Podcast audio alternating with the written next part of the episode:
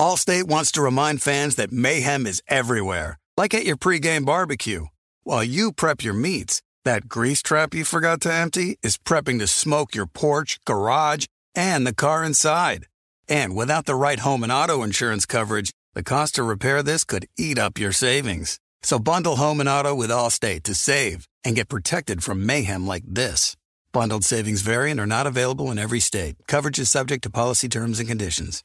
We are welcoming a new show to iHeart and the DraftKings YouTube channel. It is called Point Game with John Wall and CJ Toledano. It's an insider's look at the NBA and the culture surrounding the league. Every week, the five time All Star and the number one pick in the 2010 NBA draft, John Wall, will give his unique perspective on the hottest topics in the league and tell the best behind the scenes stories from his time in the NBA. So check out Point Game with John Wall and CJ Toledano on the iHeartRadio app, the DraftKings YouTube channel, or wherever you listen to your podcasts. Hey, it's Kevin Hart. In this basketball season, Chase Freedom Unlimited is helping me cash back all my game tickets. Plus, tickets for 23 of my biggest fans to cheer me on while I enjoy the game. Find your seats. I appreciate the support, people. Eat that pretzel. This'll never get old. Use more napkins. Okay, this is starting to get old. Say the tagline. Cash back like a pro with Chase Freedom Unlimited. Chase, make more of what's yours. Restrictions and limitations apply. Cards are issued by JPMorgan Chase Bank and a member FDIC. The volume. Lakers Tonight is presented by FanDuel Sportsbook. There's no better place to make every moment more than with FanDuel. You get great odds in markets for the NBA, NHL, college, and so much more. It's America's number one sportsbook. It's super easy to use. Plus, you can combine multiple bets from the same game into a same game parlay.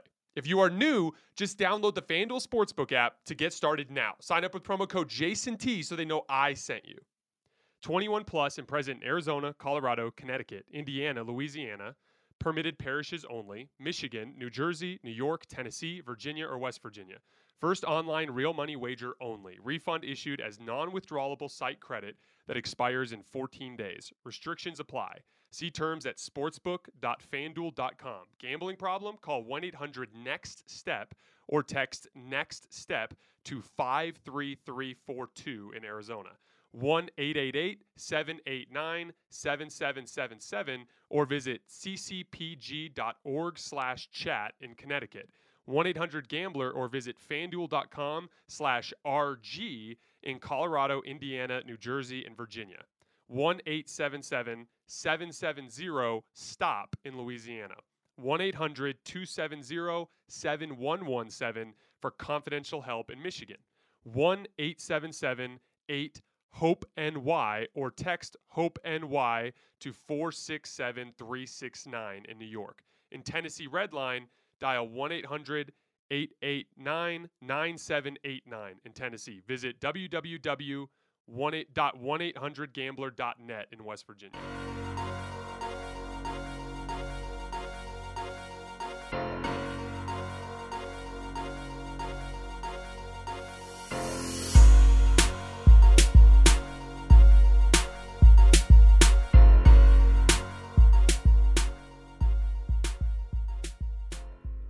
All right, welcome to Hoops Tonight, presented by FanDuel here at the Volume. I'm Jason Timpf. Happy Friday, everybody. Congrats on making it to the weekend. An incredible night of basketball. And we are almost done with the second round of what has been an incredible playoff field so far, as we expected, with all of the incredible talent and all the great teams involved.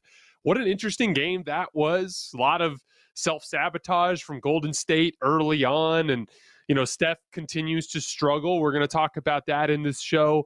But he, once again, as he's done throughout this series and as he's done for the most part throughout his playoff career, he made all of the big plays when it mattered at the end of the game. We're going to talk about everything from this game Game six, Klay.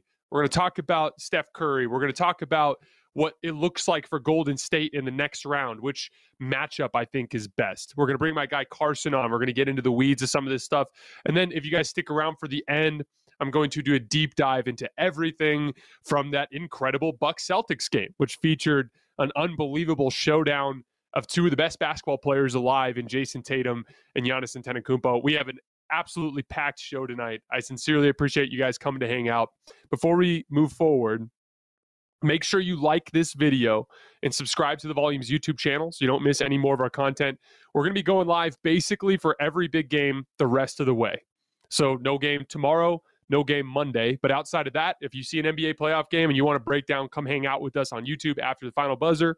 And then last but not least, follow me on Twitter at underscore Jason LT so you can see all of the video content that I do to back up the concepts that we talk about on the show.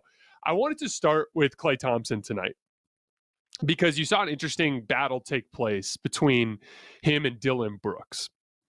And they're two guys that have been maligned in some ways by their own fan base, but at the same time loved by their own fan base. Now, for both of them, it's for different reasons. Because for Klay, it's because he just hasn't demonstrated that he's the same guy since his injury, at least not yet.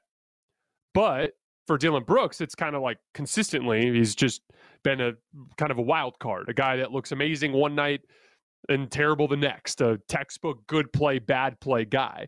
But since Klay's come back from his injury, he's been inconsistent. I give him a ton of slack. You've been away from the game of basketball for two years. It's just really hard to get that rhythm and flow back. But one of the important things with Klay that I've appreciated as he's struggled through this stretch, as he's missed a boatload of shots, as the fan base has been critical of him, what I have appreciated is he hasn't lost his audacity. And there's value in audacity because the NBA playoffs are as stressful and high pressure as any basketball environment can get. And there are a lot of guys who simply don't want to shoot. They they don't want to be held accountable for the result of a shot. And you've seen so many players over the years absolutely crumble in this environment. We saw Matisse Thybulle, a really talented young player for the Philadelphia 76ers, just completely combust under the pressure of being expected to knock down spot up threes. And both of these guys have significantly more responsibility. You need guys that are just a little bit unhinged with their shot selection, that aren't scared. And you understand that there's a downside. You understand that there's going to be shots from Klay that don't make any sense. You understand that there are going to be games where Klay Thompson goes out and takes incredibly difficult shots and it ends up hurting the team. But you also know that you can have a night like tonight when Jordan Poole can't make anything, when Steph Curry can't make anything, when Andrew Wiggins starts one for seven, and you just need somebody to make something happen. And Klay Thompson, who's never scared, who has that audacity, just continually keeps chipping away at that wall. And he had a huge game in a moment where his team absolutely needed it. You know, the Warriors have you know they they had a specific set of tasks that they needed to accomplish tonight and we talked about all of those uh, after game five. The reason why they lost game five is they're the veteran team that went on the road against a young super athletic team that was desperate. And in that environment, feeding off of their home crowd, especially with all of their physical advantages, they were able to bludgeon Golden State in a lot of very specific ways transition, on the glass defensively, just sitting in a stance and containing ball handlers. And I talked about a lot of different things that were going to be important tonight coming into this game. Because the truth of the matter is is Golden State is so much more skilled than Memphis in this environment, in half court sets. When everyone's in their position and you need to create shots, Golden State just has so much more that they can go to. A guy like Dillon Brooks on Golden State would never shoot the ball because there's just more skilled players on the floor. But the problem is is I talk all the time on the show about swing factors. Swing factors are the things that take place in a basketball game that are outside of the static half court environment. And those things, they're like special teams in football. They are the kinds of things that can swing a game one way or another. And transition is one of them. Turning the ball over is one of them. Offensive rebounding is one of them. You know, scheming and coaching is one of them. There's a ton of these types of elements. The foul calling, for free throw shooting. There, there's a million things that can come into a game that can swing it one way or another.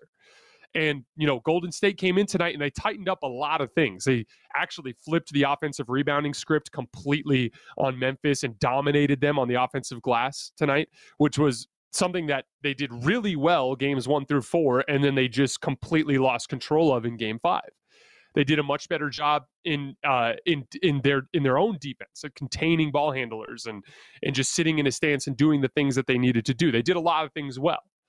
But there were two things that they did poorly that I thought were the reason why this game almost got away from them.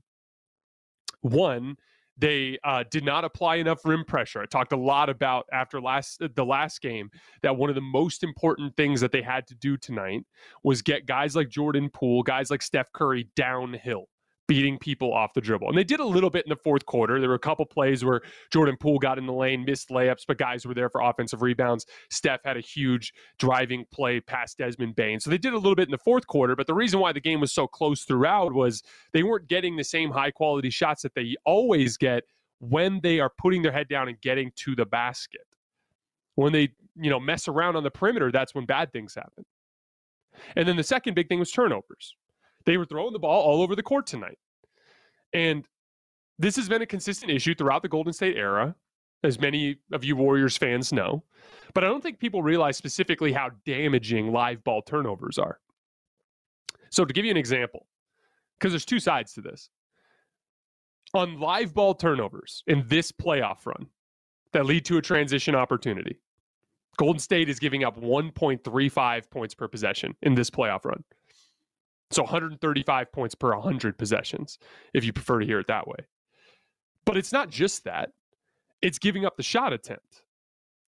So let's say that you expect on a Golden State half court possession in the playoffs to score one point per possession, just to make the math easy.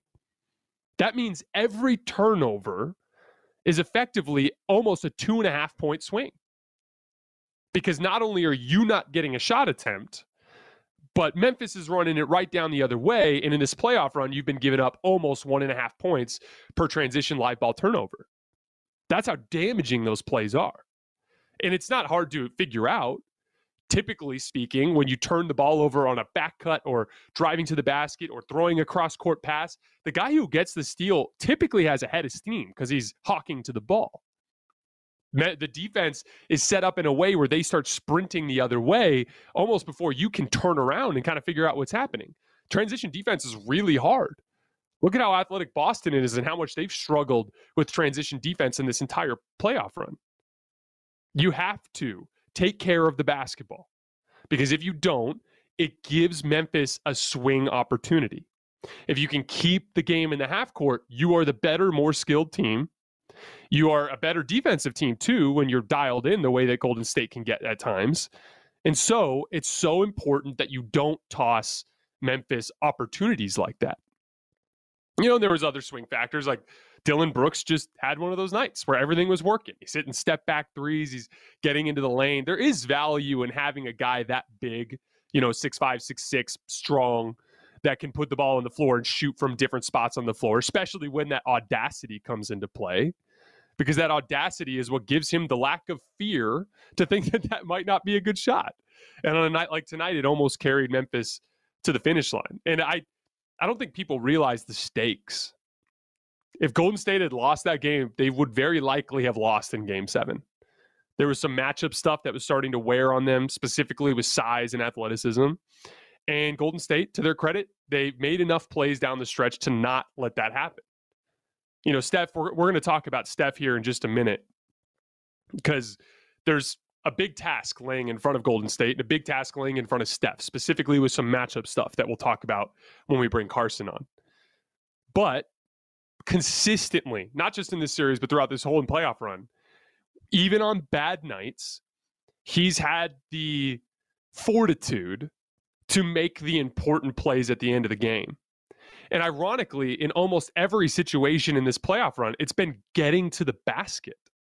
The two shots that got Steph going tonight were a play where he drove into the lane, and I can't remember who was guarding him. Might have been Desmond Bane, but kind of hit with the shoulder, got that little bit of space right at the charge circle, and made like a little fadeaway seven footer. Again, it's a jump shot, but a wide open seven footer for Steph, he's going to make 80% of the time.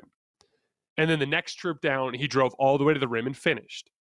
There are a lot of guys in this league that when they aren't making their jump shots, they combust. They feel like it's not their night. They want to pound their head into the brick wall, meaning all they want to do is keep taking jump shots. Steph's been there and he's done that.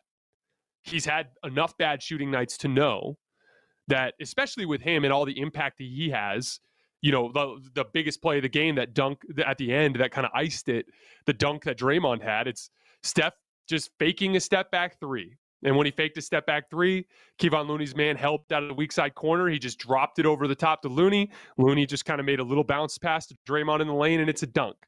Those are little things that aren't going to show in the box score for Steph Curry, but they are part of his impact on winning. And to Steph's credit, he's always understood that his jump shot is not reliable. Even at his best, he's capable of having one for 10 nights or two for 10 nights. And he knows that that's not exactly a night in, night out type of thing. And he has to impact winning in different ways. And consistently in this playoff run, whenever he has had poor shooting nights, he has made big plays at the end of the game to help his team win. And that's the mark of a champion. That's a mark of a guy that I think has been the second best player of this era. And it's a mark of a guy that I think it is it's not a coincidence that he's won as often as he has.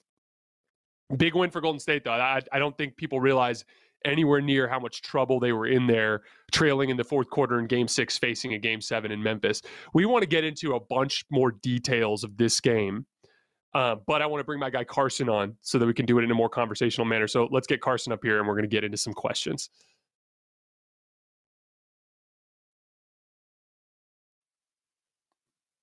No, we might not have Carson yet. So I'm gonna I'm gonna move into this conference finals matchup. So the question becomes if you're a Golden State fan and you've got a big game, uh, a big game seven on Sunday night between Phoenix and Golden State. And uh, oh, there we go. We got Carson.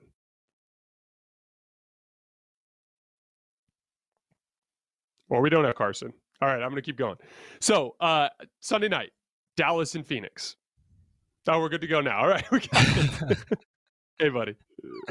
Hey, Jason. How we doing? I'm doing good, man. I can't complain. That's fantastic. All right. Well, we got five big questions for you tonight. And we'll start with one related to what's coming up for the Warriors now. So, obviously, we have game seven still incoming between the Suns and the Mavs. Who do you think is the better matchup for the Warriors between those two teams? So this is a really interesting question because they're both very different, and one team in particular is significantly better. Like I think Phoenix is a better basketball team by than Dallas by a pretty decent margin, although it hasn't manifested in this series. I just think that has a lot more to do with Chris Paul randomly hitting a massive slump and Phoenix just not really playing well on the road. But when they're at home, there's a there's a giant chasm between the teams, and it's even bigger than the chasm that manifests in Dallas. The, it, what's interesting though is if I was Golden State, I would want Phoenix to win because I think again these playoff series are frequently about matchups. What would terrify me about a matchup with Dallas is one of the reasons why Luka is struggling, not just Luka, but Jalen Brunson and everybody in that series has struggled to create, especially in Phoenix, is because Phoenix is extremely imposing with their size. And so Luka is struggling to shoot over the likes of Mikal Bridges, struggling to shoot over the likes of DeAndre Ayton, struggling to shoot over the likes of Cam Johnson because they just have a ton of length. And it just makes it so that each of those shots is a little more rushed, a little more pressed, and it's just difficult, right? Here's the thing Luka's going to have a size advantage over every single rotational player that plays for Golden State in that series. He will be comfortable the entire series at least as it pertains to getting to his spots and getting to his shots. Golden, I'm sure Steve Kerr will have a lot up his sleeve. They'll have different coverages and things that they'll throw at him. So it's not like it won't be a challenge, but I think Luka will have a much easier time attacking Golden State than he did Phoenix. Now, why would I? So Phoenix obviously has their own issues, right? They're a bigger team. That's something that could theoretically cause Golden State problems. But Golden State has demonstrated for you against Memphis that when they're focused and actually doing the job that they're supposed to do, that they handle size pretty well. What I like about the matchup with Phoenix is I do think they'll do a little bit of drop coverage stuff especially early in games and early in the series, to try to save Steph and Jordan Poole and Klay from having to bang with DeAndre Ayton in offensive rebound situations or in quick seals and things like that. So I do think they'll try to avoid that some. But Golden State will consistently have an option to switch everything, and they'll do that a lot. And because of the way that Dallas has played and because of the way that New Orleans played, uh, we saw this in New Orleans. When New Orleans played uh, uh, uh, Valanciunas and they did drop, Phoenix was scoring at will. But when they ditched him and went five out and switched everything, Phoenix struggled to score. And I, I, we talked a lot about how that's a, a strategy for Dallas in Game Seven. I think Golden State has some potential to really disrupt Golden State's offense.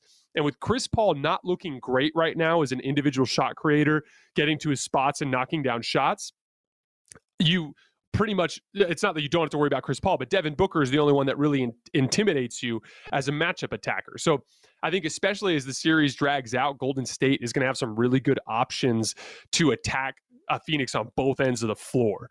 Whereas I think Dallas, it could turn into a really bad Luka problem that they might not be able to solve.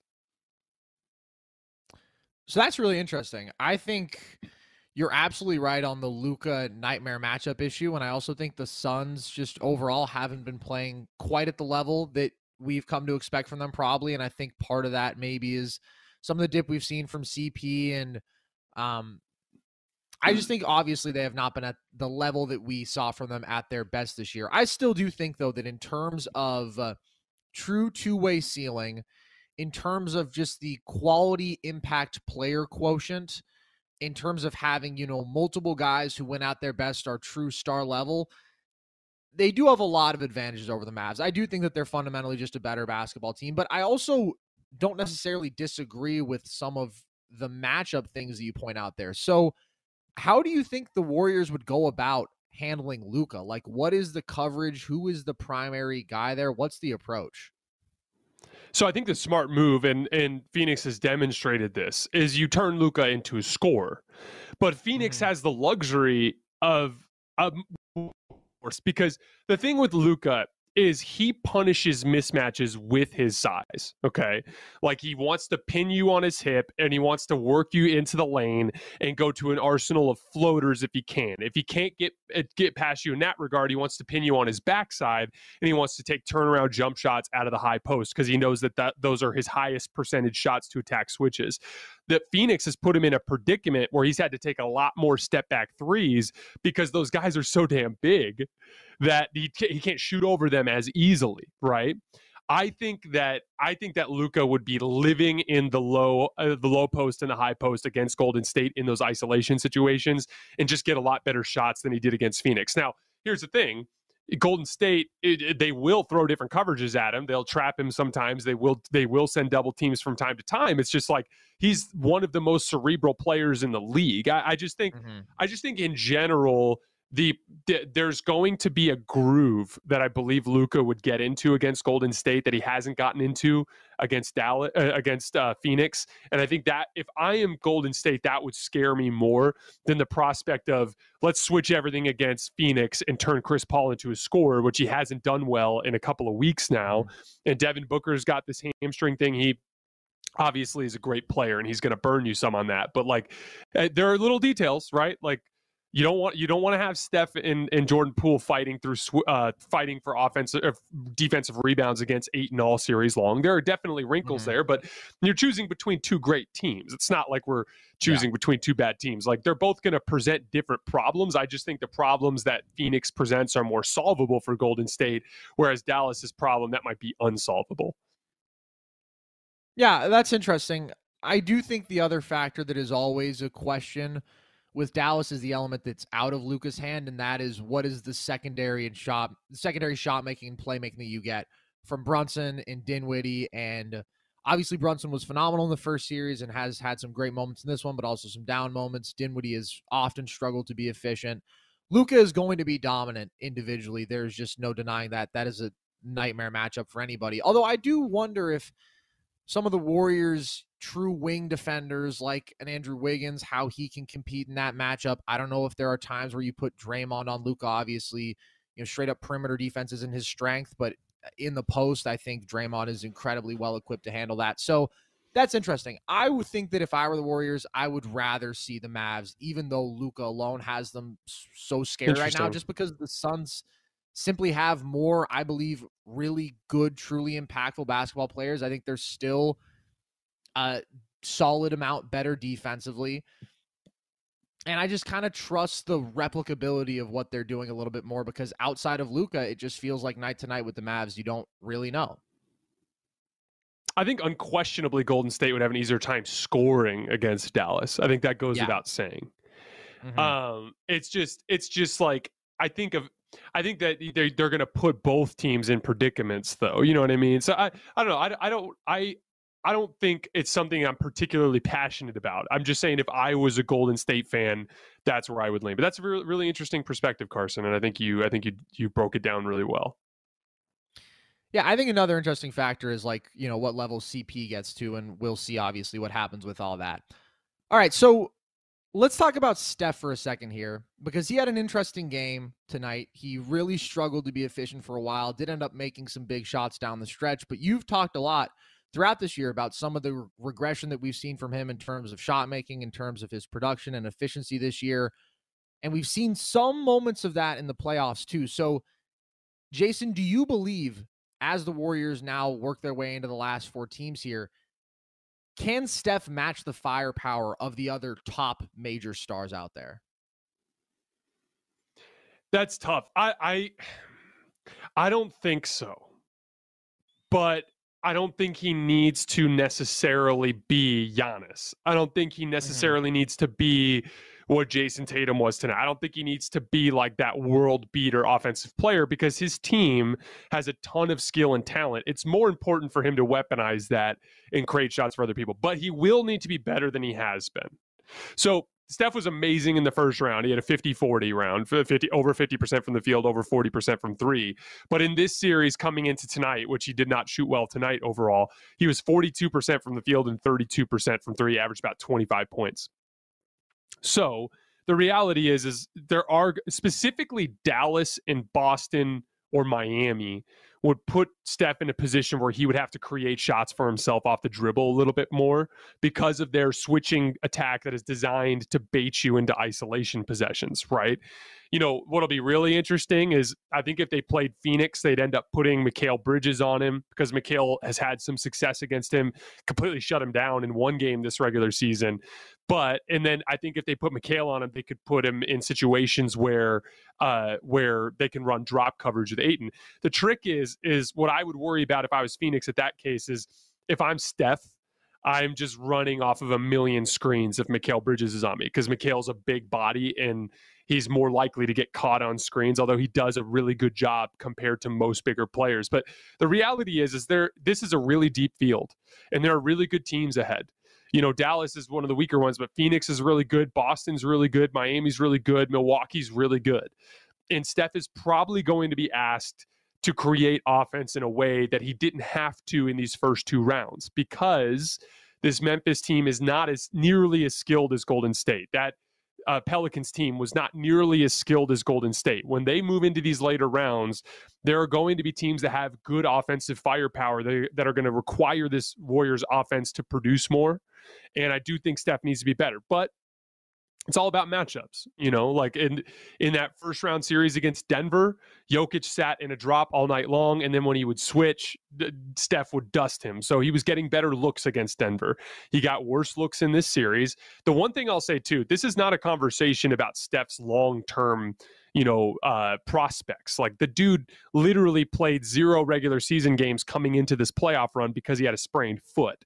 His first bit of basketball action was first round of the NBA playoffs coming off the bench. So I'm not criticizing Steph in the sense that, like, oh, he's washed. I'm just saying regardless of the circumstance with his foot injury, he's going to have to be better than he has been in order to beat the top teams in the league. Do you think he is uh, in that top five players on the planet group right now? Oh, that's a good question. So I would go. I think you have to put Giannis there. Yeah. I'm way down on Embiid. I'm lower on Jokic than you, but I do think he probably is on that list. I still put mm-hmm. KD there. I still put LeBron there. This is interesting. So I I really want to do a deep dive into this after the season. But the reality is, is Steph has, I think he's scored over 30 points in most of his playoff games this year. So that I would say is is pretty classic Steph. He's done a great job on the defensive end of the floor. He's been closing games. He's dependable in a playoff environment. He's a a, a fantastic leader who doesn't get rattled. I, I, would say that he probably is in that four or five slot, but I, I, I don't want to be held to that until I can take some more time after the season to dive into it. And, and it does feel like that list is kind of ever changing just because there's so many dynamic it's a snow globe. stretches yep. that we see from guys. Yeah, I mean, Luka, Tatum, those guys are out of sorts for half a year, and then second half of the year playoffs have been like top five players on the planet in that period. I do think it's interesting just the shot making dip compared to what we normally see from Steph, though, because the regular season efficiency we are aware of, and in the playoffs, he's been 45% from the field, 36% from three. It's just, it's established. And he still obviously is incredibly dynamic. He was among the most efficient pick and roll and isolation scorers this year. He's still a really efficient scorer overall because of just the value of the three at the volume he shoots it and the efficiency he shoots it. And, you know, he has moments tonight where he's just dusting guys off the dribble when he wants to, but it just has not been the same consistent, dominant Steph. And so I think it's a very legitimate question at this point in terms of does he get to that level of the top tier guys? He's not even taking the types of shots he took from 2015 to 2018. Mm-hmm. Like he's just not even attempting them anymore, mm-hmm. which is a weird thing in and of itself what he kind of looks like now, and again, we have to remember the foot injury is a huge part of this. But what he kind of looks like now is that old guy at the gym that is playing with the younger guys and is kind of just floating through the games because he doesn't have the energy to. Re- but then at the end of every game, you know, he can just tap into that, you know, extra level that the other guys can't tap into. And so the question for him moving forward becomes you know, is this a physical decline or is it just his foot? And the only real way mm-hmm. we're going to find out is if he gets stronger over this playoff run or if he comes into next year and training camp and just looks amazing. But the reality yeah. is, is like, you know, these playoff games, especially for these talented teams that have lots of guys, like Golden State's not Milwaukee. They're not in a situation where they require Giannis to create every single basket for them or Giannis or Jrue or bust. You know what I mean? Like they have guys that can kind of spread that load around. So it's kind of a luxury for Steph in the sense that like he doesn't need to be 100% right now. They just need him to close games. But again, I mm. it's the margin for error gets tighter and tighter as you get further along in this run. So I do think that he'll have to tap into something. The old guy in the gym analogy is remarkable just because not that I think it's untrue, but it's just crazy because last year he averaged 32 a game on like almost 66% true shooting, I think. It was we were talking about is this peak Steph? Is this the best he's ever been? And uh, you know, I thought he was the best he'd ever right been. Now. Yeah. I I think that's very fair. And it was also even a different level of volume of pick and roll stuff because they didn't have the secondary ball handlers and decision makers that they did in, you know, peak Warriors dynasty besides Draymond. It was him having to get more for himself than ever before on higher volume on as good efficiency as ever just crazy. It's really a pretty remarkable contrast between last year and this one. So obviously, we talk about Steph here, and he is and forever will be the face of this Warriors team. Who do you think is the second most important Warrior, Jason?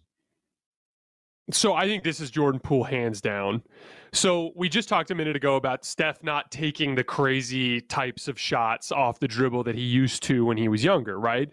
Well, to me, that's kind of that kind of amounts to the offensive creation element, right?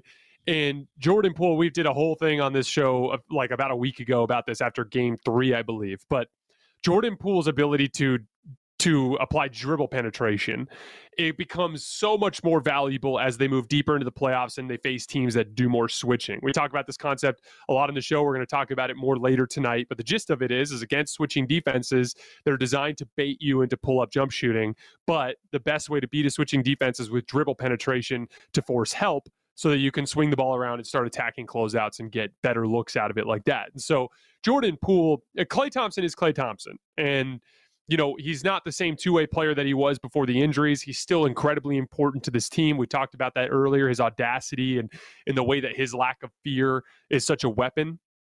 But I do think that in half court situations, as they get further into this playoff run, having a guy like Jordan Poole that can beat dudes off the dribble is going to become uh, absolutely imperative to them beating some of these better teams. Who do you think makes the next best argument? Oh man. Um I would say I would say Draymond. Uh, yeah. the the reason why and I and I'm going to refer to him on offense because he is every bit as great as you could expect Draymond to be on the defensive end of the floor. But I, especially you know in specific matchups like if they play phoenix and they end up having to play looney a lot more or whatever it is spacing starts to become a little bit of a concern and and Draymond mm. looking to score particularly in short roll situations like i'm i'm not as concerned about him in spot up situations people freak out about that but to me it's like if Draymond's wide open at the top of the key and no one's guarding him because mm-hmm. you know Steven Adams or whatever is under the basket okay and you kick out to Draymond if he doesn't shoot, but he just runs over to Klay, does a dribble handoff, and like body checks Klay's man, and Klay gets a wide open three, then it effectively accomplishes the same thing as him being open, arguably better because it's for a better shooter. To me, it's mm-hmm. more mm-hmm. short roll situations. Him when he's barreling to the basket unguarded, him looking to score with those floaters and layups at the rim. Mm-hmm. That to me is what allows the defense to collapse around him so that he can kick to shooters outside. Whereas when he starts kick, when he the dead giveaway with Draymond is when he starts kicking even when no one's contesting him at the rim or kicking yeah. like at the semicircle semicircle before he's even gotten to the rim. Like those are those are the possessions where it's like, okay, Draymond, you got to look to score because even if you miss, like even if in short roll situation Draymond's go Draymond goes 2 for 6 on floaters and layups, all it takes is convincing the defense to collapse on him because then that's what opens up his playmaking opportunities. So you say Poole is their second most important player. Is he just outright their second best player, you think? Not necessarily. He's too inconsistent. Uh, I would say Draymond's easily their second best player. Jordan, it's maybe like the question was most important. And that's kind of what I'm hitting at here is like, I don't think the Warriors are the best team remaining. I think Boston's better than them. I think Milwaukee maybe kind of similar level.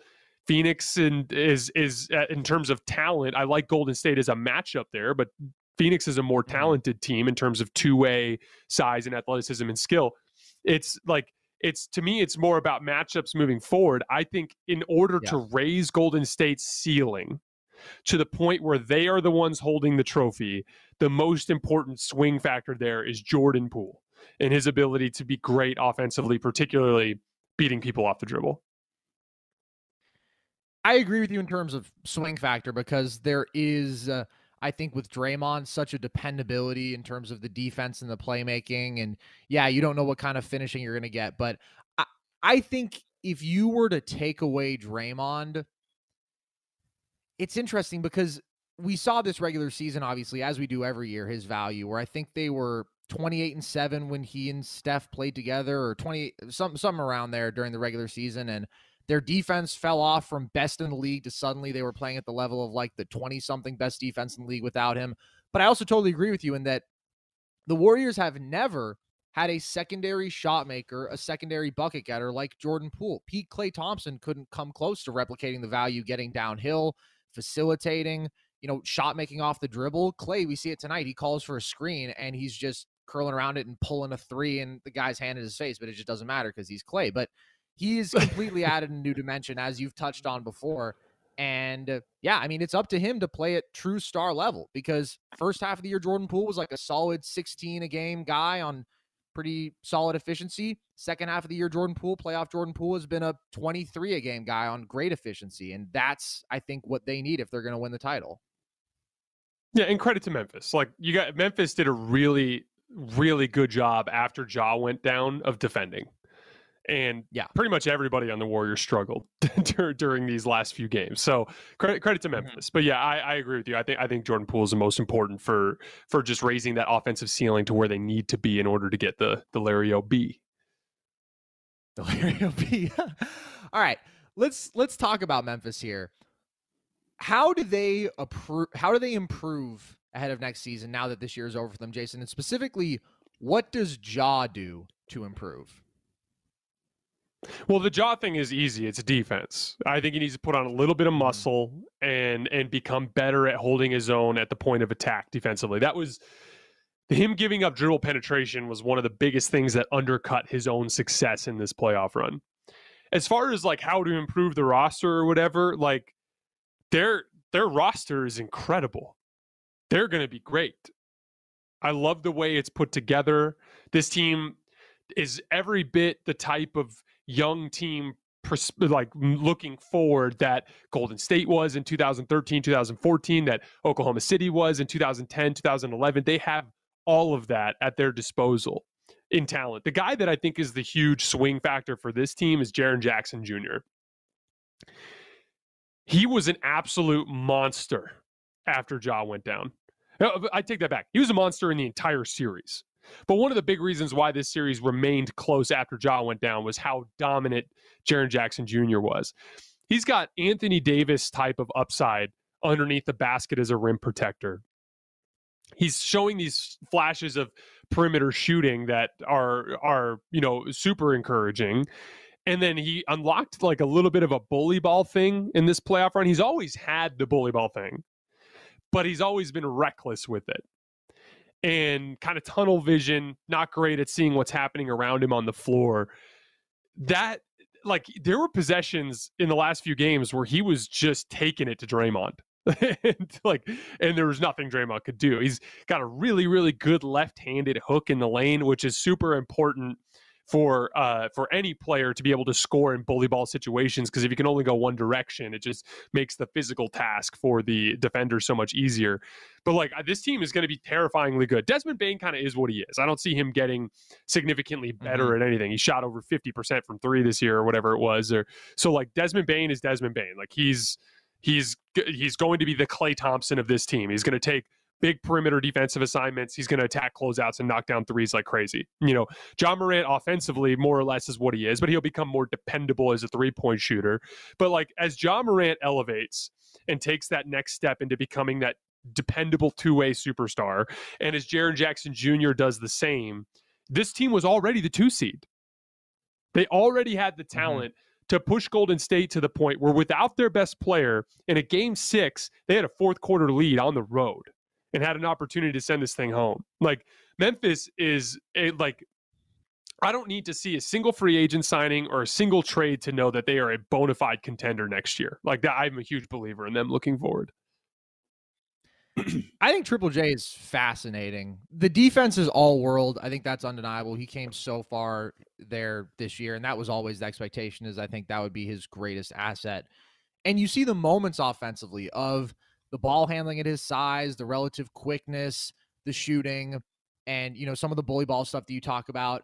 At the same time, there is just an inconsistency and a lack of control and decision making. You know, he settles for the floaters a lot, and it's like he's okay at them, but he shot 38% from the field in these playoffs. His shot really has been shockingly inconsistent since his second year, where, you know, he was sub 32% from three this year. So I always have mixed feelings about him offensively because when it's going, it's great, but there's a lot of nights where I just feel like he's not playing up to his talent level and what he should theoretically be just is not what he looks like night to night. So he's four years into his career. It's sort of an interesting point where he's not fully developed, but he's obviously deep in his development. So, like, what is your actual expectation? Do you think he can become a true star level guy? Do you think he will reach that level, or just where do you come down on you know what you think he'll be? I, absolutely think he'll be a star. First of all, Carson, you're so good at this kind of stuff. I think this is one of your best abilities is this like player development scouting type of thing. This is this is why everyone needs to follow Carson on TikTok. But uh the thing with the thing with Jaren Jackson Jr. is like to me the efficiency stuff and I didn't realize it was that bad. But the, the thing with the efficiency stuff is like to me, shot selection efficiency stuff will come in time, especially for a guy like Jaren Jackson Jr. too, who like he's he's going through offensive development phases that guards go through when they're 12 years old.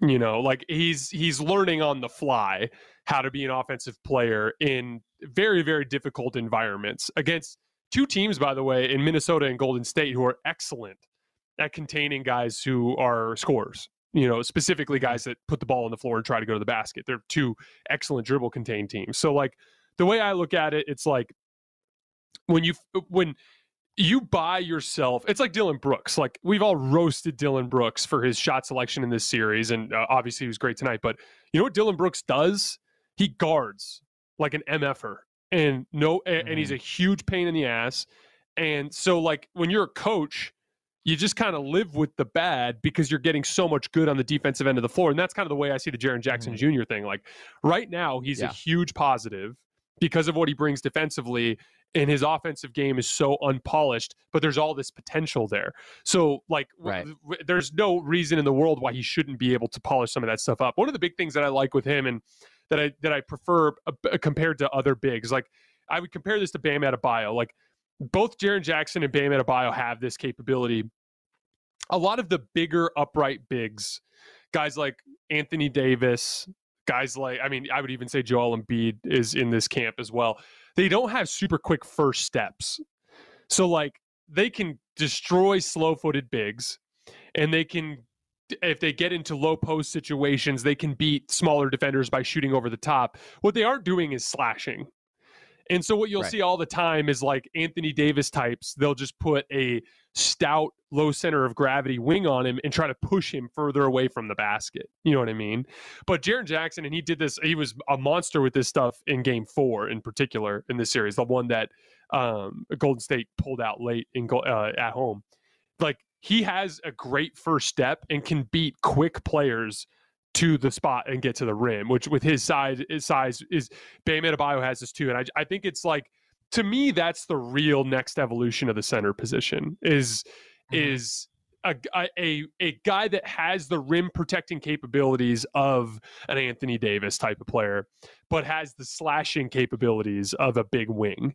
And to me, that's Bam. To me, that's Jaren Jackson. Obviously, Jam, uh, Jaren has a long way to go, but that's kind of the way I look at it. Yeah, I think that the traits are undeniable. I think it's a matter of consistency and decision making and mentality at times with him offensively. But I think you're right. I mean, if he shoots 37% from three, which it seems like he's totally capable of, and takes better shots offensively, he doesn't have to be an offensive star to be a star basketball player because he's already such a game changer defensively. Yep, I All right. 100% agree. Let's step away from Warriors Grizzlies for our last question here. And let's talk about the masterpiece that was Jayson Tatum's 46 point performance tonight. Jason, do you think that was the best individual performance of the playoffs so far? Ooh, that's a tough question. Um, I, I can't I can't put it over the Giannis stuff because the degree of difficulty is so much higher. Like Giannis is just facing so much more defensive attention, and his team doesn't have anywhere near as much creation around him. So like Tatum's had some bad games in this series where his team has won. So mm-hmm. like to, to me, it's a it's a different type of ask. But that said, like Giannis is on a fast track to enter some pretty intense long-term basketball conversation so that's a totally Yeah. different standard. Like tatum tatum is is just now kind of entering into his phase of superstardom. And what, what this was what tonight was and i won't go too far into the weeds because we're about to do a full breakdown of bucks celtics but like what this was to me was the first signature moment the first signature game of jayson tatum's career. In the same way that with LeBron fans, you look back to that 2007 game five against the Pistons as kind of like his coming out party. To me, that's what Tatum, this is what it was for tonight. Everyone knew Tatum was good, but this was like the, mm-hmm. oh, he can be that good. And, you know, in terms of de- degree of difficulty, and it's not like Giannis, but what it was, was, and I don't know if you felt this, Carson, when you were watching the game, but there was, and we're going to talk more about this when we get into the breakdown, but Milwaukee figured some stuff out specifically with how switching causes Boston's offensive issues. Like we've talked a lot about Boston's offensive issues and their shot selection kind of determining the direction that these games go in. When they when they play smart offense, they just immediately go on a run and when they start messing around, they immediately start giving up points in transition and stuff like that. Well, Milwaukee has figured out that if they do switching uh, primarily and they keep Brook Lopez off the floor, it kind of leads Boston into that type of play. And a lot of stuff was going Milwaukee's way in that fourth quarter. And that shot making from Jayson Tatum literally staved off what I thought was going to be a Milwaukee comeback. You know, like I, it kind of felt like all of the avalanche was moving in that direction and and so you guys you guys hear me talk about this all the time like tatum had some awesome games against brooklyn but he was the front runner he had the better team i predicted boston would win the series after game two i thought they i thought they'd sweep them after game two because i'm like they're just so much better you know what i mean mm-hmm. and I always talk about how like what always is caused what's always resonated with me personally evaluating basketball players is like what do you do when things aren't going your way? What do you do when when the the tables are turned on you? And again, Boston had a lead. So I don't, I don't want to act like it's as wild as some of the comebacks that we've seen. But if you were watching that game, you could feel it. You could feel Boston's mm-hmm. offense falling to pieces. You could feel the lack of dribble penetration. You could feel the lack of coherent shot selection. And Jayson Tatum, you could also feel it going the other way. Uh, Giannis made another massive fourth quarter three point shot. And you're Pat Connaughton hit a shot in the corner, and you're like, it's coming. This is it. It's happening again. And Jayson Tatum staved that off. So first signature moment of his career. Salute to Jayson Tatum. I've been wildly impressed by him in this playoff run. You know, uh, this is this is this looks like a guy growing into into into an all-time great right in front of our eyes and it's it's been cool to watch yeah and i think you hit on it i mean what has always been so transcendent with him is that bailout shot making i mean he's a guy who can make a shot for you at any time at his size with his handle with his pure shooting ability with his footwork and balance and that will always be immensely valuable to any offense at any time I think there's some good contenders here. I mean, Ja's game two was a masterpiece against the Warriors. There's been a couple Luka games. I agree with you. I think Giannis game three where he had 42. Obviously tonight, I mean, he had 44 and 20 as well. I just think that in the two way impact, the playmaking, the attention that he's attracting, I don't think anything can top that. But do you think Tatum has a case for having been the second best guy in these playoffs so far? Ooh, now that is a spicy take there, Carson. Um, man, yeah. I mean, why not? I don't think he's been better than Luka. Mm. Like Luka's been yeah. a much better offensive player, but Tatum, what he's bringing on the defensive end has been great. Like, there's been a lot of conversation about like guys guarding Giannis, like who's he comfortable against and who's he not comfortable against. Like, not comfortable mm. as he's he's starting to break through Horford and Grant Williams a little bit definitely eating alive guys like uh, like uh, uh, Jaylen Brown. But Tatum's held his own. What Tatum's done on post ups with Giannis, which has been really impressive, is he's just gambling on the post entry, or if not on the post entry, but then on his first dribble. Tatum's got these obnoxiously long arms, and he's like, I'm not going to just like stay in front of Giannis. He's going to run me over. So he's just tested his handle, which is something he did a lot to Kevin Durant in the first round and was really successful with it. He's just he's like, I'm just gonna reach for the ball, you know, and, and see what I can do. Yeah. And he's knocked the ball away from him a bunch of times there. Yeah, I, I think you're right, Carson. I think Jayson Tatum has been the second best player in this playoff run. Yeah, it's an interesting one because you know there's been some nights in the Buck series where his offensive production wasn't there. The playmaking has been great though. The defense has been great, and there's been some incredible scoring nights. Obviously, I think Luka makes a really strong case because even despite the defensive gap offensively, I mean, just as an overall engine, otherworldly and pure scorer. And, you know, maybe some people would argue that Jimmy's knocking on the door. I don't think I could have him there, but like the scoring production, the playmaking, the efficiency, the two way stuff, it has been pretty great from him. But I think those have got to be the top four guys in these playoffs so far, which is fascinating. Obviously, no KDs, no LeBrons, no Embiids, no Jokic's. Like it's uh it's a really interesting postseason that we have here. It's a new era, man. Um, can I tell you who I thought was the best performance of this playoff run? Yes, please. I I think Giannis in Game Five in Boston was, and again, mm. counting stats weren't as good. I think he only yeah. had forty. I think he had forty and eleven. But when you factor in oh what was God. happening in that yes. game, when you yeah only only forty and eleven. when when you when you factor in the types of shots he was hitting at various points in the game, what he did in that second quarter to stave off the first Boston run going into halftime, what he did early fourth quarter, knocking down that massive three after Jaylen Brown hit the step back. What the three that he hit to to break it down to to three when they were up six late. The, the relentless attacking of the basket, the offensive rebound put back, like he stole that basketball game. Now other guys made plays. Jrue Holiday made plays. Bobby Portis made plays, but I thought Giannis stole that basketball game with if just with nothing but sheer force of will. And so I had to go with that one. What do you think? I, I think you're absolutely right, actually. I threw out game three first. It's crazy. Like he has several masterpieces within this series, like genuine just could be legacy games kind of stuff. But I think that that in terms of necessity, in terms of timeliness, I don't know that anything has topped that. So I think that's a great choice. All right, guys. Before we toss to our next breakdown, a couple things quick. For all of you who are listening, I sincerely appreciate the support. Please like this video and subscribe to the Volumes YouTube channel.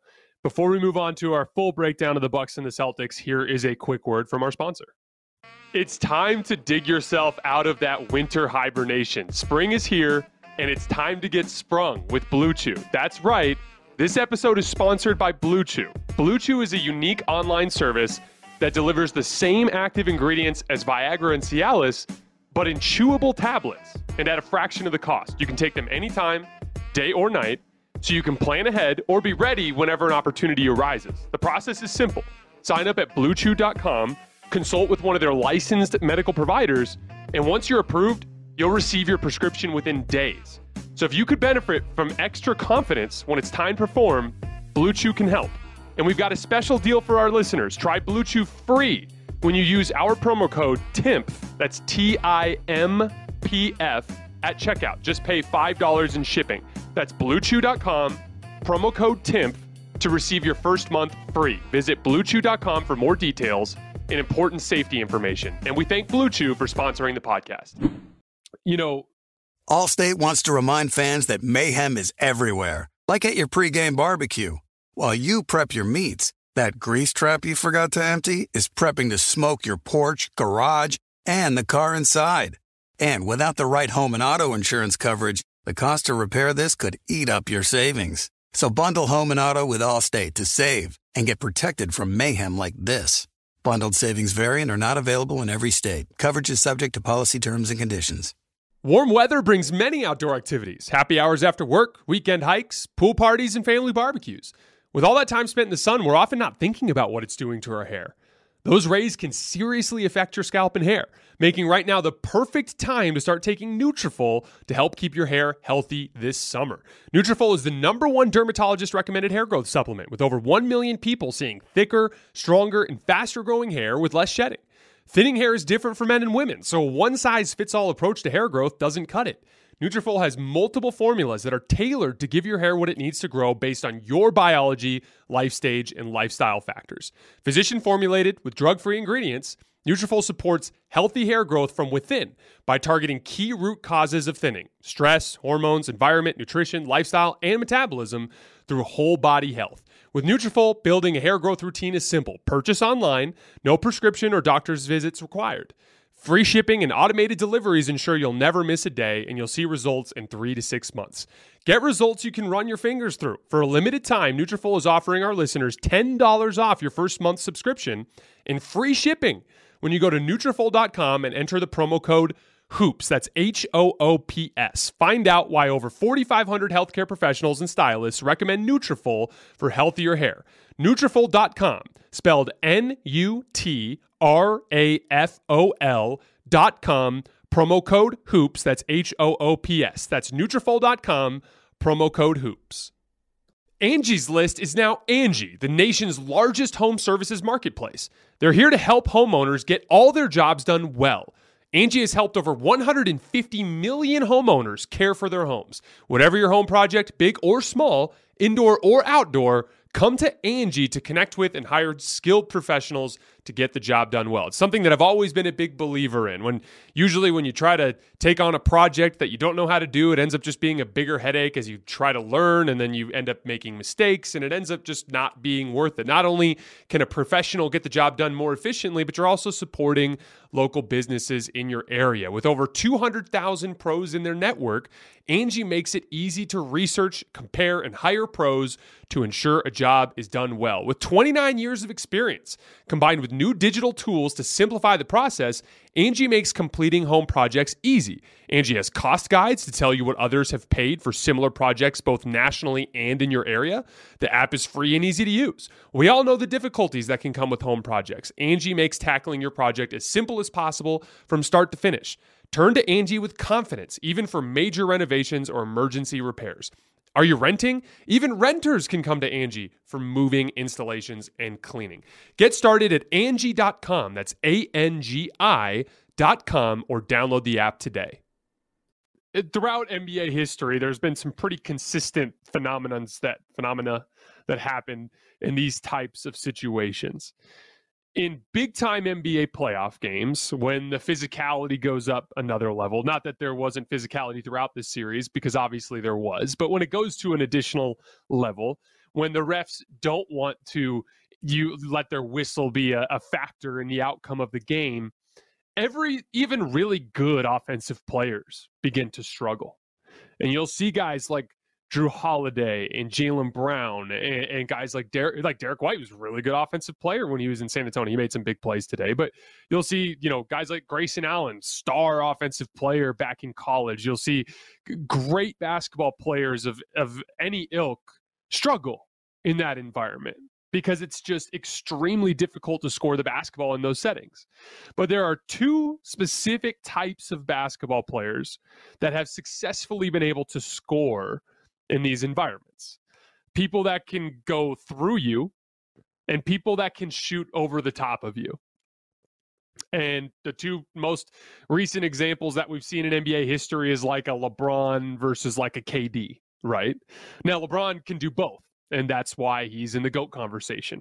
There's just not that many guys in NBA history that can have the physically imposing effect that LeBron has, but also can just shoot over the top of you at any time that he needs to, which obviously has been a latter half of his career thing. And if Giannis figures that out, we might as well all just pack it in at some point. And he's made a lot of really big jump shots in this series. But those two specific archetypes went head to head tonight and had an epic duel. And those are the kinds of things that lead to legendary types of NBA playoff games that we watch on ESPN Classic and NBA TV down the line. And those are the kinds of nights that make me feel thankful that I get to do this for a living because it's just it's just incredible theater, it's incredible basketball, and it's so so so much fun to watch. But down the stretch of that game, you saw both teams executing their defensive game plan perfectly. And we're going to talk a little bit we're going to get deeper into this concept later in the show because I, I do think Milwaukee figured out some specific things that should make you feel, if you're a Bucks fan, more optimistic about game seven than you should be after losing a game six at home like this when Boston pretty much controlled you throughout the game. But you know, Jayson Tatum on on defense, or excuse me, on offense, is consistently being guarded by the likes of a Wesley Matthews or the likes of a Jrue Holiday. Got some George Hill on switches, but he's consistently being guarded by shorter defensive players, right?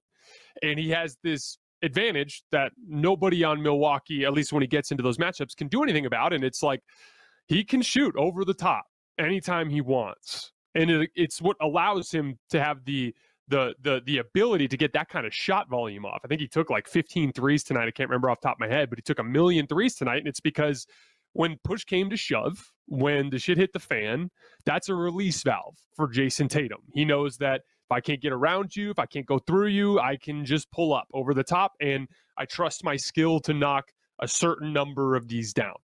And with Giannis, it's the exact opposite. He's being guarded uh, pretty consistently by bigger defenders, guys like Grant Williams, guys like Al Horford, guys that have size and strength. But he just knows that, like, if I continually try to work my way through and around them, there's nothing that they can do with me.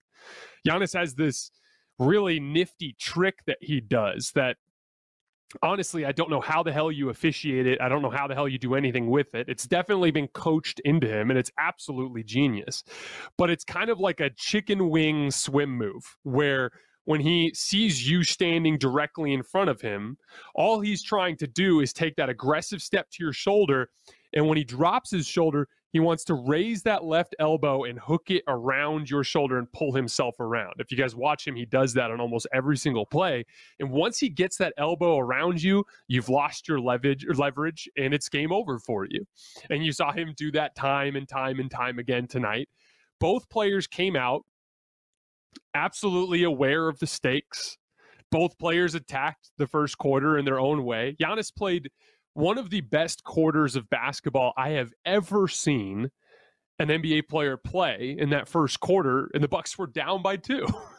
because Jayson Tatum came out and immediately started raining threes. He hasn't shot the ball particularly well in this series, um, but he's been getting pretty decent looks, and a lot of that has to do with the drop coverage that Milwaukee likes to run. And they do it with Giannis too. And like there's a way in a drop coverage to make it harder on pull up jump shooters by the big being what they call at the level of the screen. You'll hear color commentators talk about that. Sometimes you'll hear M- NBA analysts or writers talk about it. Basically, what it means is if the guard is coming off of the screen as a shooter, if the big man is not at the level of the screen, the guard has an opportunity to pull up and shoot.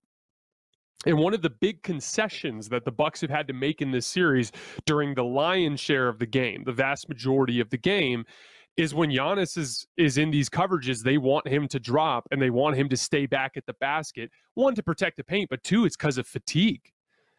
Think about how much more ground you have to cover as a big man if you have to be up at the screen for the shooter, but then as soon as you dissuade the shot, you have to recover back to a roll man and, and hope that your guard can get back into the play. It just makes you cover like twice as much ground in every pick and roll. So you could tell that Milwaukee was like when Mil- when Brooks out there were dropping, and with Giannis, we're going to have him drop too because we just need to save his legs.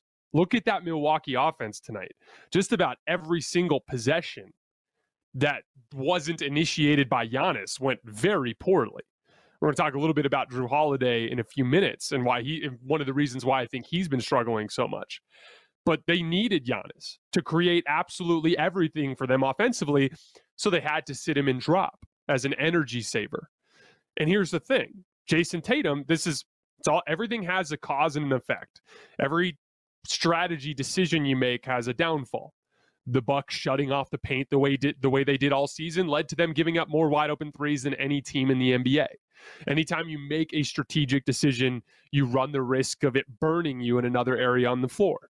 And one of the interesting things that I thought happened in this game was Jayson Tatum got a lot of really good looks off the dribble, three point shots and pull up twos because of Giannis and Brooks staying super low in their drop. Now, what inevitably ends up happening is they go what they started this in game five is in the fourth quarter they ditch Brook, they go Giannis at the five, they do a bunch more switching, and now those drop opportunities aren't there anymore. And they did that again tonight at the end of the game. But here's the problem: at that point, Jayson Tatum had already made like five threes. And like th- these things with jump shooting, like especially when you're a tall guy, like I'm I'm six six, I'm pretty tall. When I get my jump shot going, especially against local competition and like men's leagues and stuff they can't like they're just too small. If i get to my release it's over. It's all it's it the result is in my hands. I'm either going to make it or i'm going to miss it. You're not going to dissuade me in any way. And that's kind of the predicament that you run into when you let Jayson tatum get going is there at the end of the game wesley matthews and grayson allen and Jrue holiday and george hill and all them they're they're contesting the shots they're not open it just doesn't matter. It doesn't matter when you've got your rhythm. It's just not a very reliable thing. Pull up jump shooting is one of the least reliable things in the game of basketball. And that's why, you know, Jayson Tatum hasn't shot the ball particularly well through five games. And then tonight he finally kind of broke through. But I thought that was an interesting strategy. And it's going to be really interesting to see as we move forward into game seven whether or not Milwaukee goes to that earlier. Because once again, they nearly came back and won this game in the fourth quarter. If it, by by making that simple adjustment, let's put Giannis at center, Let's switch everything and take away those drop coverage opportunities. I talked to you guys a lot after last game about why Boston fell apart in that fourth quarter. When you go into a switching defense, those break free opportunities aren't there anymore. You coming off of a ball screen and having tons of area around you to get into a pull up jump shot, those aren't air there. The, the, in transition, those opportunities aren't there. You're constant. A good switching defense is constantly connected to you. So as a result of that, there's no action you can run or no thing you can do to just get an easy wide open shot. So, as a result, there's only one way that you can attack a switching defense, and it's to apply rim pressure to beat people off the dribble. You the the switching defense is designed to stagnate you and get you to settle for pull-up jump shots. And one of the stats that I threw out in our last show, the telling stat of that fourth quarter in game 5, Boston attempted zero three-point shots. They consistently went into like little high post ups with Jaylen Brown and Jayson Tatum, like 20, 22 feet from the basket. And Wesley Matthews and Jrue Holiday consistently made them settle for jump shots. And tonight, they got some rim pressure against the switching, but not a lot. It was a lot of just Jayson Tatum making shots over the top and Jaylen Brown making shots over the top. And so that's the interesting dynamic about Milwaukee's switching defense is when they've gone to it in this series, Boston hasn't been able to drive by them enough. And as a result of that, Milwaukee's gotten Boston to settle. And in game five, they missed them and they lost. And in game six, they made them and they won. And the very unique reason why this works is the types of defensive players that Milwaukee has on the floor you know, when you're guarding a bigger wing that can shoot over the top, there's two options that you can go to to try to guard them.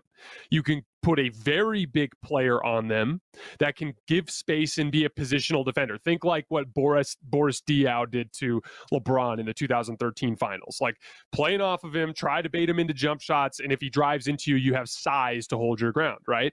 But the second option there is to put a low center of gravity, shorter player who's very laterally quick because the you do not have a foot speed advantage against them. So specifically in this switching defense, it's devastating because if Wesley Matthews is guarding up on Jayson Tatum on the perimeter, Tatum's not getting around him really. Not easily. And if he is, he's doing it through size. He's like getting into his body and like spinning off of him and having to use physical leverage to get around. It's not like he can just rip through and get by Wesley Matthews. Wesley Matthews is going to slide and take that in his chest, you know, eh, or a crossover. Wesley Matthews is such a gifted defender. He's not going to do that. Jrue Holiday is the exact same thing. So the the weird quality of this Milwaukee defense is they have all these shorter guards that are very quick and super strong. So it's very difficult to get around them. And that's how they bait Boston into all of these pull up jump shots. Now, the way you're supposed to counter that as a as an offensive player, when you're a bigger wing and you got a small guard on you that's much quicker than you and you can't get around them, you have to fight for position closer to the basket. And that's just hard to do it's hard to displace Wesley Matthews from post position. It's hard to displace Jrue Holiday from post position because they're so strong. And so that's kind of the genius of this Milwaukee defense and the strategy that they've kind of uncovered at certain stretches of this series. And that that to me is going to be the biggest indicator of Milwaukee's chances in game 7. I'm really curious to see if Mike Budenholzer is willing to drop Brook Lopez entirely or use him sparingly and do more switching because Boston's offense consistently in the series has fallen apart when they switch. Boston is the better team. We've talked about this a lot. That's why I picked them. That's why they were a minus 200 favorite coming into the series. That's why they were a minus 190 favorite when it was 2 2. And my guess is they're a favorite now, even though I haven't seen the numbers yet. But the reason why they're favored is they're more talented. They have more, uh, they have more multifaceted offensive players, and they have the best defense in all of basketball, but they have a glaring weakness. And that glaring weakness is they do not have an offensive half court surgeon. They do not have a player that understands, you know, the the flow of a basketball game that understands the importance of shot selection, that understands the importance of keeping all of the other players in rhythm. And so, in these switching defense situations, it turns into a shot making contest. And to Boston's credit, they went in there tonight and they won with their shot making. The thing that concerns me for Boston moving forward is the shot selection wasn't great. If you guys remember, if you those those of you who have been following me on Twitter, and again, follow me on Twitter if you want to see video breakdowns of this kind of stuff. I tweeted out every offensive possession from game four, the game Boston won in Milwaukee. I tweeted out every offensive possession from when it was 80 to 70, Milwaukee up, to uh, uh, Boston taking the 10 point lead. I think it was 96 to 86 or something like that. It was a 36 to 26 run or 36 to 16 run, I think is what it was. And in that run, they got absolutely wide open looks every time down the floor. Just complete wide open looks because of the fact that they Boston Milwaukee was not in their switching defense because they were playing Brook Lopez and it was just Jayson Tatum coming off the ball screen, working his way into the lane and making kickouts to wide open shooters every single time down the floor. When Brook Lopez wasn't in drop or he was in that backline help, they'd tuck Al Horford in the corner and they'd work their way into the lane and here would be Al Horford in the corner wide open. When I pull Boston's offensive possessions from the end of this game, they're not going to have a lot of wide open shots in there. And that's the that's the trick there. You know, there this is the advantage of having a, a, a guy who's just a relentless rim attacker. So think someone like Giannis or someone like LeBron. Switching defenses do not work typically in terms of the structure, the way they're supposed to work against those dynamic rim pressuring guys because it, it, with the switch, as soon as you command help, you're in the same predicament. As soon as you have to send guys to help from the perimeter, shooters are open. Now we're in that rotation game. I always talk about that. Attack the closeout, attack the closeout, attack the closeout until you get a wide open shot. But if you take pull up jump shots, you never force a help rotation. If you never force a help rotation, you can't get wide open looks. And so the dynamic in the chess match of game seven is going to be how often can Milwaukee get to their switching lineups, or more more importantly, how willing is Coach Budenholzer to go that route? How, how like is he willing to bench Brook? Is he willing to ask Giannis, like, hey man, I need you to guard up in a switch defense this entire game as opposed to sitting and drop around the basket so that he can save his legs. Those that that how how often Milwaukee's willing to do that versus Boston when they get to that situation how willing is Jayson Tatum and Jaylen Brown and Marcus Smart to attack the basket and to beat that matchup off the dribble to force help so that they can get into their uh, dribble drive stuff. A couple of interesting wrinkles that I thought were uh, possible uh, uh, kind of cures for this. Derrick White was awesome tonight. And one of the specific things that Derrick White did was he got dribble penetration and he was a good cutter. So when Jayson Tatum would be posting up and help would come from one side, uh, that Derrick White cut on the back door, that's another way to basically replicate dribble penetration. Because if Derrick White catches it on the cut, somebody has to come in to help. Now it's that same quality of kick out, cl- attack the closeout, attack the closeout that you get from a dribble drive guy, right? So I think it might be interesting to look towards a little less of a Grant Williams, a little bit more of a Derrick White, a little bit less of a Daniel Theis. Maybe you have to keep Grant Williams out there so you go away from Daniel Theis entirely. Essentially going smaller and understand that it's going to hurt you on the glass a little bit, but you might get more dribble penetration. Because again, the story of this series, guys, like I picked Boston in five because they're the better basketball team. And I've laid that out. And Giannis has proved me wrong in a lot of different ways. And we're going to talk a little bit more about Giannis here in just a minute. But the uh, the the the flip side, in addition to the Giannis thing, has been Boston's offensive process. At various points in this series, and I, I went on a big rant about this in Game Five. Boston's inability to stay on the right track offensively has led to their long scoring droughts that allow Milwaukee to get back into the game. That's been their biggest predicament. And so, one of the things they're, they're, that they're probably going to have to do to counter that is use smaller lineups so that they have more guys that can put the ball on the floor and get to the basket. And it's just that's again, I talk all the time about the predicament that great teams put you in. This is the predicament that a great team like Boston or that a great team that Milwaukee puts you in. They put you in the predicament where you have to make a concession. And in this case, it's the offensive glass. They gave up a bunch of offensive rebounds again tonight. That's going to conti- continually be a problem in this series because of how big Milwaukee is. And, you know, again, as far as game seven goes, it's going to come down to it's going to come down to uh, which team brings their best punch. I've talked a lot about how Boston has Boston is the Jekyll and Hyde team of this playoff run. When they are on that right track offensively, they're very difficult to beat. They went into Milwaukee tonight and almost were up 20 in the second half. Like that's that's how good this Boston team is. Down 3-2 in a series, closeout opportunity for Milwaukee. They went in there and pretty much kicked their butt all game long. So like that's how good Boston is when they're at their best. But I've also seen them blow a ton of double digit leads in this series. They've blown two games blowing double digit leads, and they damn near did it again tonight. And so Boston Boston has this ugly side. And so so much of game 7 comes down to which side of Boston shows up. I wanted to hit on a couple of quick notes before I give you guys my prediction for game 7. Giannis. Did anybody think he wasn't going to put up 44 tonight? There was this thing that happened with LeBron in the 2018 postseason, where the idea of him getting 42, 12, and 9 was like the safest bet in sports. I think he had, if I remember correctly, like eight 40 point games in that playoff run. He and he was going against great defenses. That Raptor defense was incredible. That Boston Celtics defense was incredible. That Indiana Pacers defense was incredible. All like just against really good defensive teams consistently in that playoff run none of them could do anything with LeBron.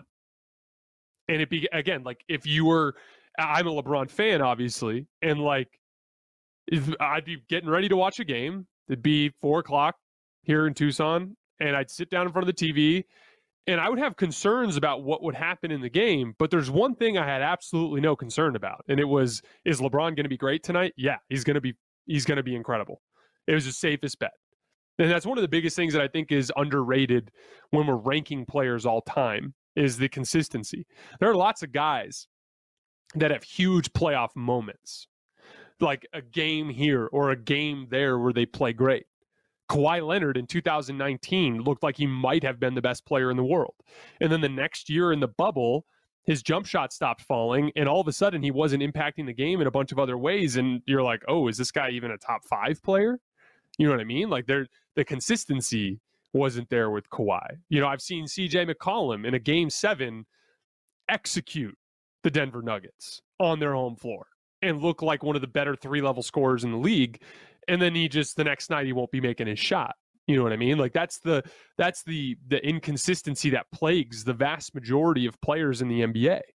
And what was so awesome about LeBron was like it was the safest bet in sports that he was going to be great every single playoff game. And and Giannis is doing that right before our eyes. It like you I, I don't we don't know for sure what's going to happen in game 7. I'll give my prediction here in a few minutes, but there's one thing I know for damn sure. Giannis is going to be the best player on the floor by a mile and Boston's going to have absolutely nothing they can do with him. I can guarantee he's going to bring 100% effort. I can guarantee he's going to be a wrecking ball inside on both ends. That's a, it's this it's a safe bet. If you're a Milwaukee fan, you don't have to sit on your couch and wonder about whether or not Giannis is going to bring it in game 7. Sixers fans had no idea what they were going to get from Joel Embiid and James Harden the other night. You know, like like even even with Steph Curry, you know, I, I love Steph Curry. He's one of my favorite players. I don't know what I'm going to get from him tonight. If he shoot, he might shoot really well. He might shoot poorly. He might be sloppy with the basketball and have a bunch of turnovers. I can I can depend on him to play hard, and I know he's going to defend, and and I know that he's going to have his impact that he has in the form of gravity and the way he can warp a defense. But there are just very few guys in the league. One, arguably, because of LeBron's age, that I can just guarantee he is going to dominate this next playoff game. It's the safest bet in sports. Last note before I give you guys my prediction Jrue Holiday. This guy is the bane of Bucks fans' existence in the sense that he's very inconsistent offensively. Obviously, monster defensive player who's made a ton of huge pivotal defensive plays for this Bucks team in the last two playoff runs and his value I think is undeniable and unassailable. But I think there's a very unique reason why he's so inconsistent offensively. And it has to do with a thing Lakers fans who are listening that have been listening to me over the last couple years, you'll recognize this specific thought process. But there are two different kinds of offensive players out there. There are offensive players that generate a lot of easy shots and then also can make tough shots.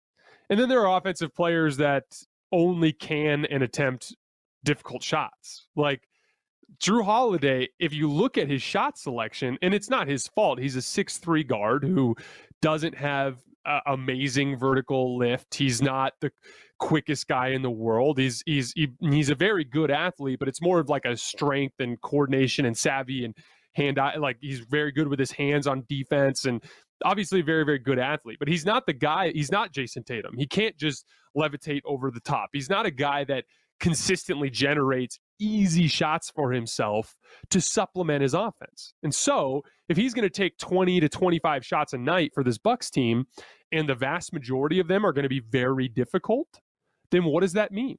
That means there's going to be nights where they go in and nights where they don't. That's why he goes 10 for 21 night and 5 for 20 the next. He doesn't get easy shots in his offense. The guys that consistently have field goal percentages over 50% and consistently it's like 12 for 20, 13 for 20, 11 for 20, it's because they went seven for seven on their easy shots or seven for nine on the easy shots that they generate over the course of the game. And then they go 50% or less on their tough shots that they take. And so that that's the thing. And this is the predicament of not having Khris Middleton is the Bucks need Jrue Holiday to take a lot of shots. They need him to take 20 to 25 shots every single night. And Khris Middleton is at his size, he can get easy shots in the flow of his offense. Like if he gets a small guy on a switch, it's like he's going to a fadeaway, but a six eight guy shooting a fadeaway over a, a smaller defender is a high percentage shot you know, like uh, like there that, that's a matchup thing is all that is. Jrue Holiday doesn't have the luxury of those types of shots, and so because Khris Middleton isn't there as a release valve, because of that, it puts you in a position where Jrue Holiday ha- uh, has to take extremely difficult shots all night long, and it's going to be inconsistent. And that's a swing factor for Game Seven. Will Jrue make those shots, or will he not? And and we'll see. All right, guys. So I have to give you a prediction for Game Seven, and everything about what I know about these two teams screams at me that I should pick Boston. Boston has been the best team in the league since January 23rd. They've been the best defense in the league all season, best defense in the league by country mile since January 23rd. They have demonstrated in this playoff run why their punch, their best punch is the best punch in all of in all of the NBA right now. But I'm picking the Bucks in game 7. And there's two reasons why. I trust Giannis to go in there and impact winning on a level that is just about guaranteed. I think Mike Budenholzer will go to switching. I think he will he will ditch Brook or use him very sparingly and do a ton of switching. I think they have enough data on that now and enough film to demonstrate that that's their best option. I don't trust Boston guys, if Boston plays smart offense, not just against the drop, but against the switch and applies rim pressure and attempts to drive to the basket, Boston will win. Okay. So for all you Celtics fans listening, Boston will win if they play smart. I'm saying that I trust Giannis more than I trust Boston to play smart. It's that simple. I, I just, I, they have, despite all the evidence in the world of the way that Boston needs to play. They have consistently, in almost every game of the series, gone through extended stretches where they forget that. They've gone through extended stretches where they play the wrong way. And so when it comes to betting or making a prediction, I have to go with the guy that I can count on to play exactly the way he needs to to win the game, and that's Giannis. But yes, Boston fans, if Boston plays smart, and plays the right way on offense and attacks their switching defense by putting pressure on the rim, Boston will win. And then we'll have an epic seven game series between Boston and Miami. But my prediction right now, my my not very inspiring prediction is that Milwaukee will win in game seven. Hi, it's Colin Cowherd. I started the volume to bring you some of the most authentic voices in sports. While you're here, make sure you hit subscribe. Thanks.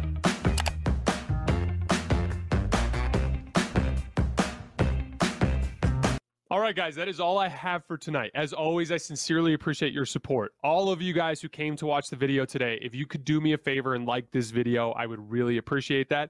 We have two, we are off tomorrow, no games, but we have two massive game sevens on Sunday. We will be going live after both of them, and I hope to see all of you guys there.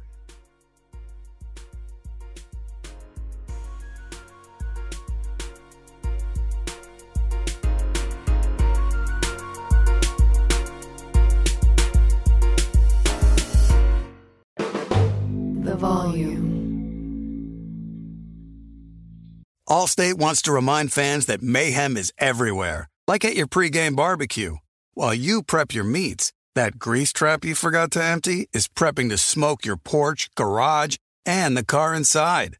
And without the right home and auto insurance coverage, the cost to repair this could eat up your savings. So bundle home and auto with Allstate to save and get protected from mayhem like this. Bundled savings variant are not available in every state. Coverage is subject to policy terms and conditions. Kevin Hart here. This basketball season, Chase Freedom Unlimited is helping me cash back on everything, even the sound system that auto tunes the game. Curry from way downtown. Defense! Will the owner of a red sedan please visit guest services? Bet you've never heard cash back and sound like that. Cash back like a pro with Chase Freedom Unlimited. Chase, make more of what's yours. Restrictions and limitations apply. Cards are issued by JPMorgan Chase Bank and a member FDIC. Hey guys, back at the playground again, huh? Yep. You know what this playground could use? A wine country.